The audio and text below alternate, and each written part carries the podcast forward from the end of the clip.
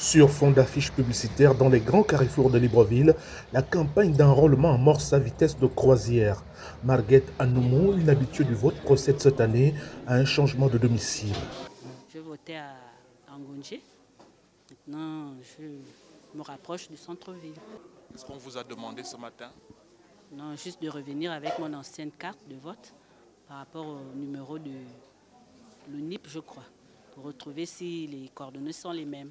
Depuis près de deux semaines, les centres d'inscription ne désemplissent pas. Anciens et primo-électeurs sont déterminés cette année à remplir leurs devoirs civiques le moment venu. C'est le cas d'Aïcha qui, s'inscrivant pour la première fois, peut fièrement brandir son récépissé de carte d'électeur.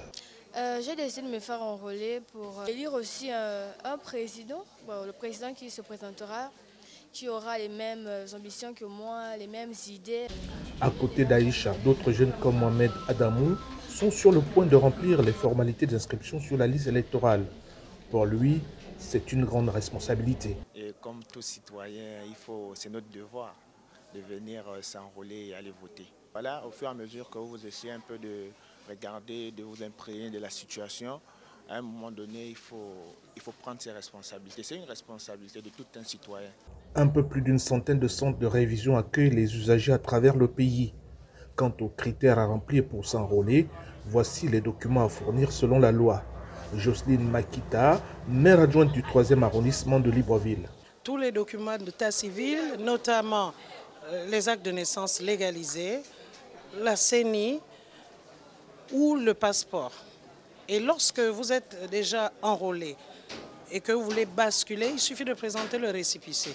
Et ça se passe très bien. Nous avons une très belle équipe ici du ministère de l'Intérieur euh, à laquelle euh, nous associons l'équipe de police.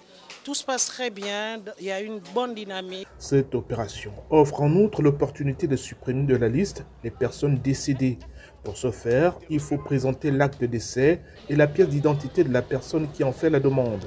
L'opération dispose également d'une période de réclamation de trois jours, sauf qu'elle concerne, selon le ministère de l'Intérieur, les personnes ayant été régulièrement enrôlées et dont les noms ne figurent pas sur la liste électorale ou celles dont les données ont été mal reportées.